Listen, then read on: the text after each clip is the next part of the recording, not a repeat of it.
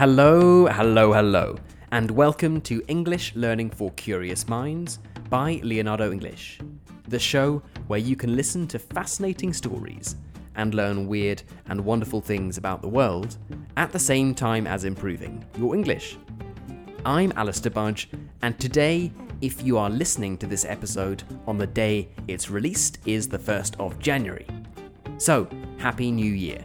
I hope today is going to be a great day for you, and that 2021 will be a fantastic year for you too. To kick off 2021, we are going to tell the story of Vespa, the iconic Italian scooter. It's a pretty amazing story and takes us from World War I right through to today, involving Hollywood, British music, and some fantastic Italian engineering. Before we get right into that, though, let me quickly remind you that you can get all of the bonus episodes, plus the subtitles, the transcript, and the key vocabulary for this episode and all of our other ones over on the website, which is leonardoenglish.com.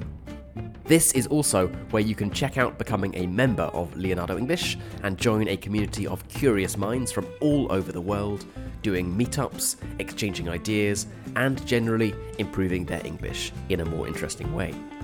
So, if that is of interest, and I can't see a reason why it wouldn't be, then the place to go to is leonardoenglish.com. Okay, then, Vespa. Now, you probably know what a Vespa is. Perhaps you've driven one before, or maybe you even own one. They are small Italian scooters, like mini motorbikes, but that you can sit on a little bit like a chair with your legs in the front. If you think of Vespa, you probably think of people whizzing around the streets of Rome, well dressed men and women going along narrow streets. It's a brand and a name that will be forever associated with Italy, and indeed the British newspaper, The Times, once described Vespa as a completely Italian product, such as we have not seen since the Roman chariot. To understand where Vespa comes from, we need to go all the way back to the end of the 19th century, to Genoa in northern Italy. In 1884, there was a factory built by a 22 year old man called Rinaldo Piaggio. It initially fitted out luxury ships, and by the start of the 20th century, it was also making railway carriages, vans, and engines. In 1914, the First World War arrived, so there was evidently less demand for luxury ship fittings and railway carriages. So the factory switched to manufacturing aircraft, aeroplanes for the war effort. When the war was over, Piaggio had become a specialist in the manufacture of aeroplanes and parts for planes. So it continued to do this, building new factories in Tuscany.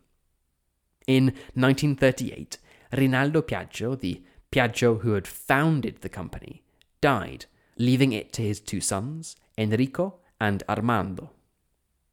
When World War II started, these Piaggio factories were prime targets for Allied bombers. They were producing planes and parts for planes that would be used in the war effort. And the factories were continually attacked. And on August the 31st, 1943, they were bombed to smithereens. They were completely destroyed. This was only nine days before the Italian surrender on September the 8th of 1943. With World War II in Italy finally over, it was time to rebuild, and the Piaggio brothers didn't waste much time at all. Enrico, who had been given the task of rebuilding the destroyed factories, asked the Allies for help.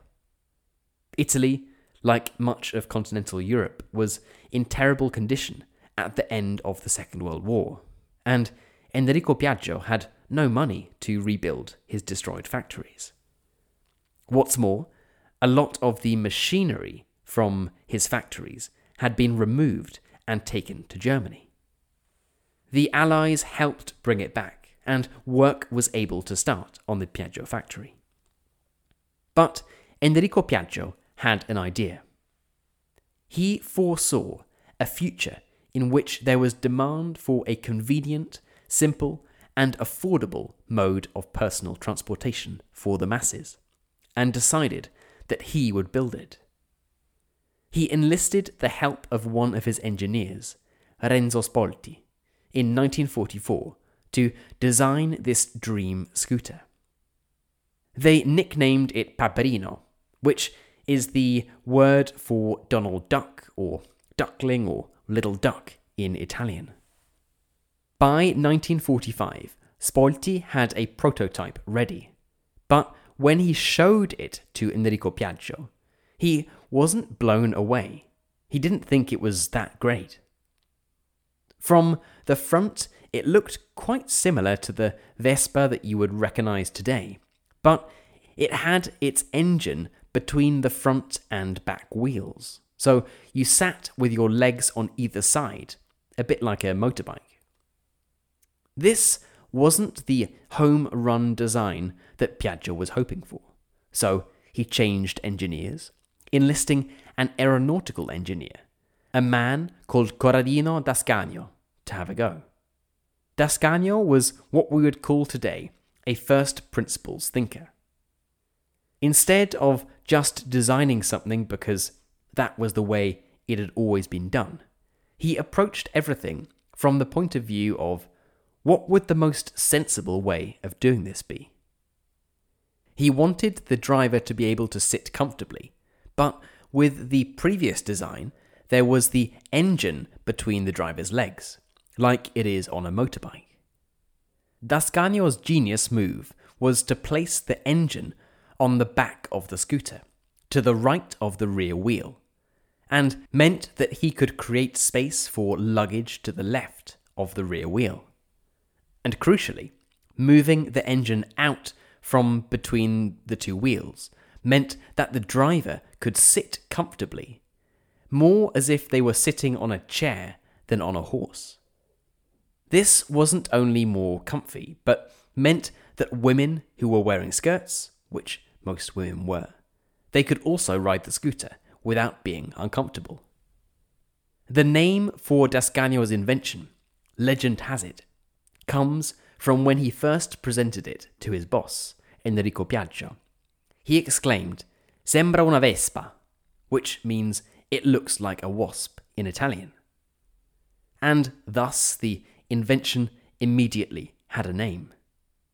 Looking at a Vespa, there are certainly similarities with wasps. The Vespa has two fat parts of its body, joined in the middle by a thin part, and the mirrors look like a wasp's antennae. This isn't an episode for petrol heads, for car and motorbike lovers, but there are some important design elements in the Vespa that made it so successful, and are worth pointing out.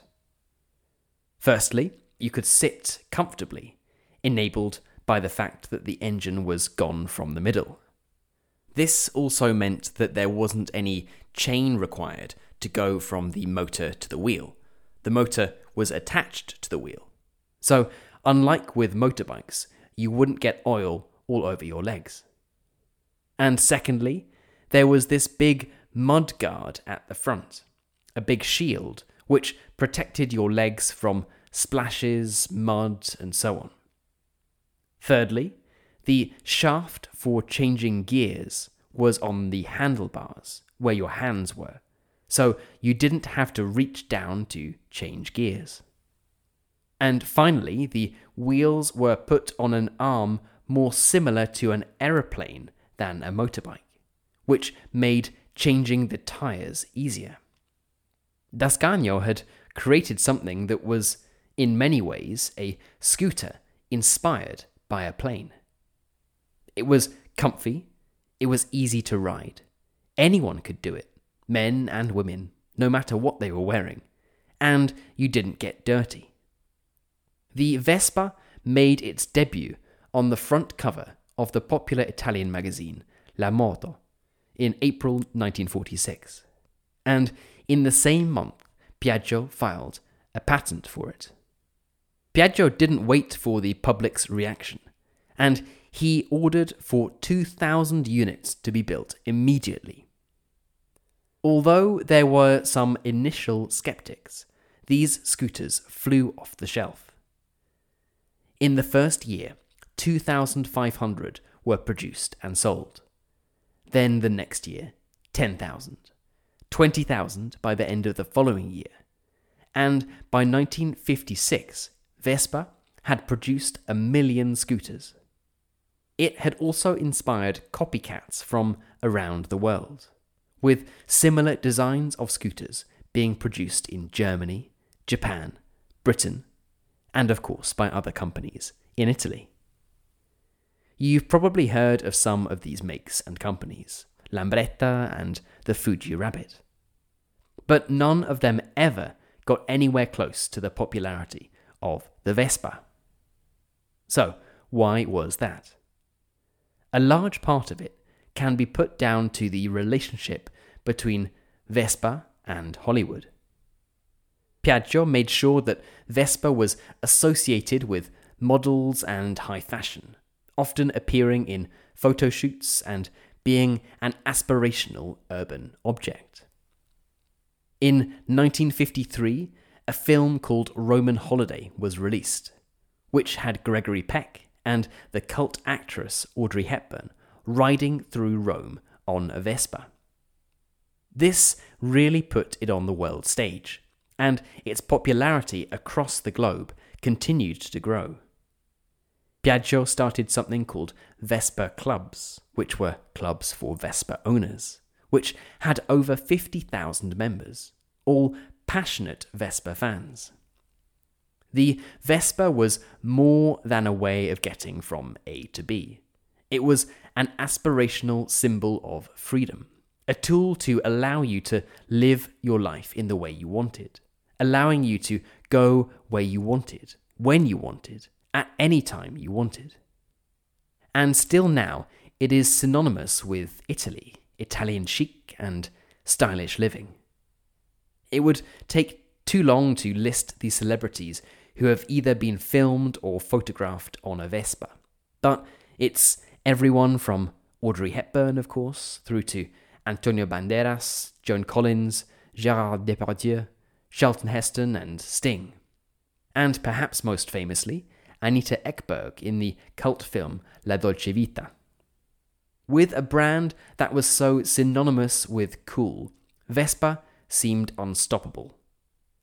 It also developed some strange, or at least unexpected, fans. In the UK, in the 1960s, there were two opposing subcultures the mods and the rockers. These two subcultures were very different. They dressed differently, they listened to different music, and importantly, they drove different kinds of motorbikes. The rockers drove big motorbikes, and the mods adopted the Vespa as their motorbike of choice. The mods were more stylish, more appearance conscious, and they would customize their Vespas with extra mirrors and lights.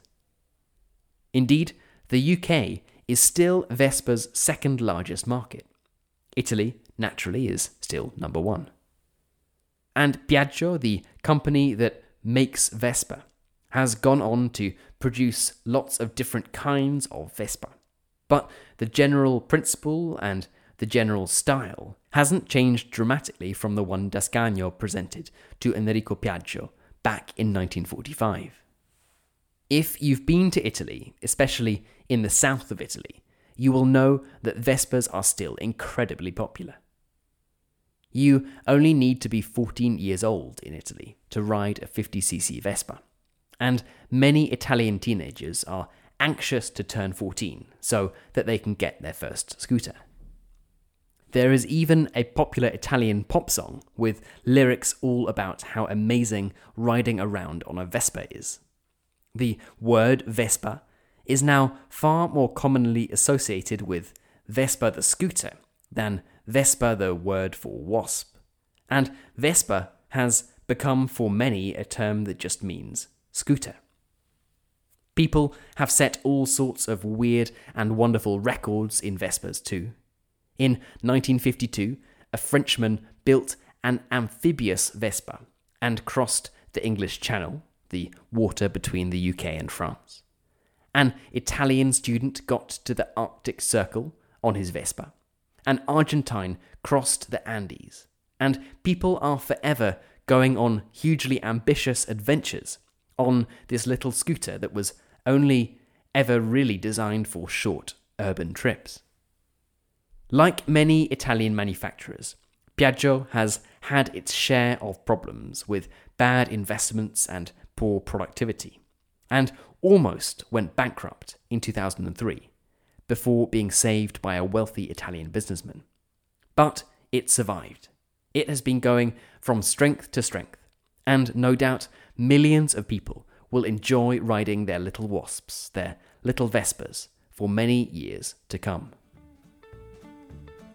Okay, then, that is it for today's episode on the history of Vespa. I hope it's been an interesting one, that you've learnt something new, and that this has inspired you to rent one if and when you visit Italy.